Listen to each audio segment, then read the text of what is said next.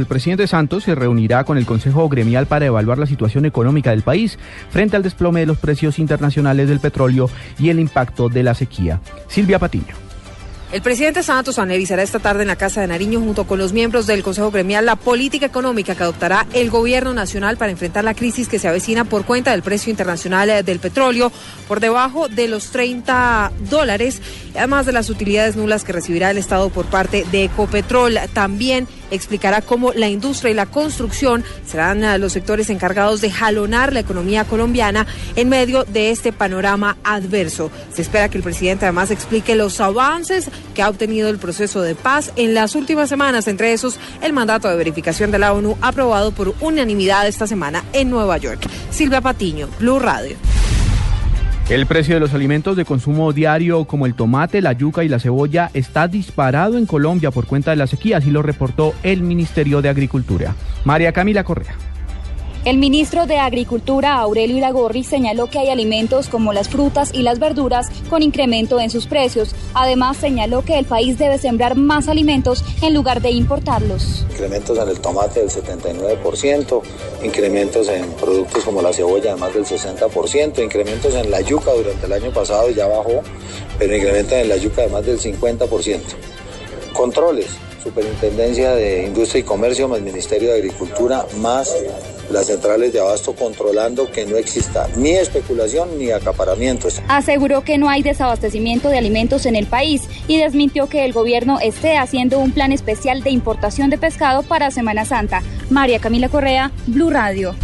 Dos de la tarde, 33 minutos. España acaba de confirmar un caso de Zika de un viajero procedente de Colombia.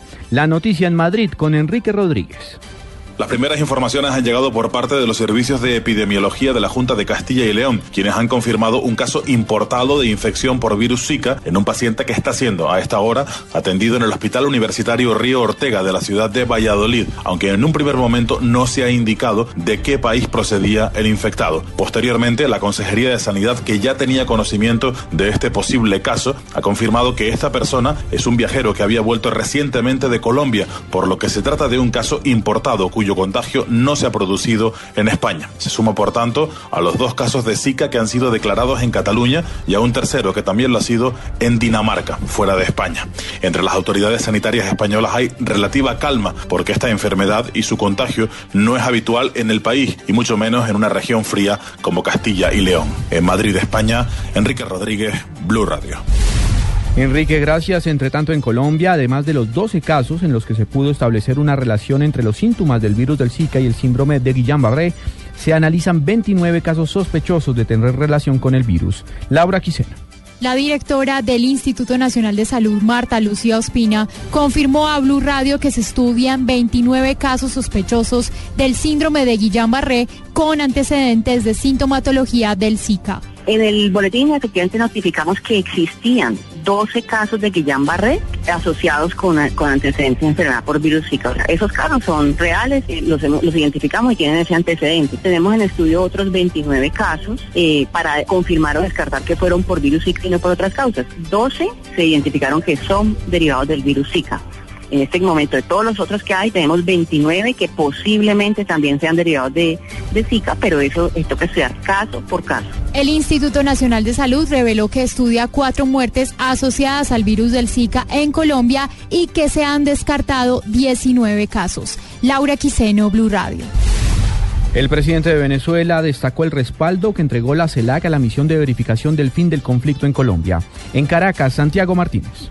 Así es, buenas tardes. A esta hora se desarrolla un gabinete de gobierno acá en el Palacio de Miraflores en Caracas. Allí el presidente Nicolás Maduro se refirió a la reunión que sostuvo con su homólogo Juan Manuel Santos en Quito. Dijo el jefe de Estado venezolano que el tema de la paz estuvo entre los asuntos tratados e insistió que gracias a la nueva diplomacia de paz en el continente se han logrado los avances entre las FARC y el gobierno colombiano. Ahora la CELAC va a ser verificadora. Se ha decidido oficialmente que la CELAC participe como verificadora de los procesos de cumplimiento de los acuerdos en diversos aspectos que determinarán las partes firmantes, el gobierno de Colombia y las Fuerzas Armadas Revolucionarias de Colombia, FARC-EP.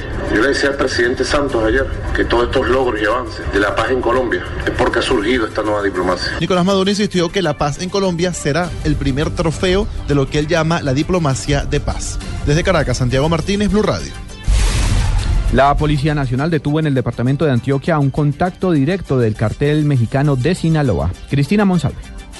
En Santa Rosa de Osos, la policía logró la captura de Juan Camilo Rivas Restrepo, alias Reluca, de 37 años, presunto miembro del clan Úsuga que delinque en esa zona del norte del departamento. El comandante de la policía de Antioquia, coronel Wilson Pardo, aseguró que alias Reluca tendría vínculos con el clan Úsuga y sería el enlace de este grupo criminal con el cartel de Sinaloa. En nuestra información, en nuestro tema de inteligencia y policía judicial, tenemos clave que eh, tenemos eh, determinado que, que, es el contacto de, del cartel de México, especialmente el cartel de Sinaloa. Ale Reluca deberá responder por los delitos de tráfico, fabricación o porte de estupefacientes, concierto para delinquir y conformación de grupos armados, y por esos delitos le fue impuesta medida de aseguramiento en centro carcelario de máxima seguridad. En Medellín, Cristina Monsalve, Blue Radio.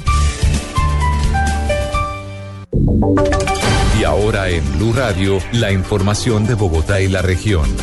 En noticias del centro del país hay una emergencia por un incendio forestal en los cerros del municipio de Tenjo, en Cundinamarca. La conflagración no ha podido ser controlada. Los detalles con Carlos Albino. Buenas tardes, Juan Camilo. Entre los municipios de Subachoque y Tenjo, específicamente en el Cerro La Punta, es donde se registra este incendio forestal que está fuera de control, según reportan las autoridades. Lo más preocupante es que hay viviendas cerca a las llamas. Este es el reporte que nos llega a nuestra sede central, pero conversamos hace instante con Iván Valenzuela, comandante de los bomberos de Cundinamarca, quien está en el lugar. En este momento todavía sigue fuera de control, lo que le digo, estamos procediendo a cerrarlo, está pues dándole protección a las viviendas que se encuentran en el área. Ya se dispararon también los demás entes de apoyo, como es el ejército, la policía, defensa civil, para meterle la mayor cantidad de gente a este incendio y evitar de que nos coja fuerzas mayores. Cuando son las 2 y 38 minutos de la tarde, al menos tres horas lleva este incendio forestal que está arrasando con la vegetación en el cerro La en los municipios de Tenjo y Subachoca. Carlos Arturo Albino, Blue Radio. El Ministerio de Salud descartó que el mosquito que transmite el virus del Zika llegue a Bogotá a pesar del sorpresivo aumento de la temperatura en la capital del país. María Camila Orozco luego de que la Organización Mundial de la Salud emitiera una alerta mundial por la propagación del virus del Zika, el ministro de Salud Alejandro Gaviria descartó que este virus pueda llegar a Bogotá. Eso es una especulación, una especulación que no tiene ningún fundamento científico, básicamente basada en cierta asociación que se hace con el mosquito tierra caliente, estamos a altas temperaturas en Bogotá. La evidencia, todo lo que tenemos hoy en día sobre la mesa, los estudios de mucho tiempo muestran que en Bogotá, por ahora. Gaviria dijo que la cifra oficial, de acuerdo con el Instituto Nacional de Salud, Salud es de 16.490 casos de Zika en el país. María Camila Orozco, Blue Radio.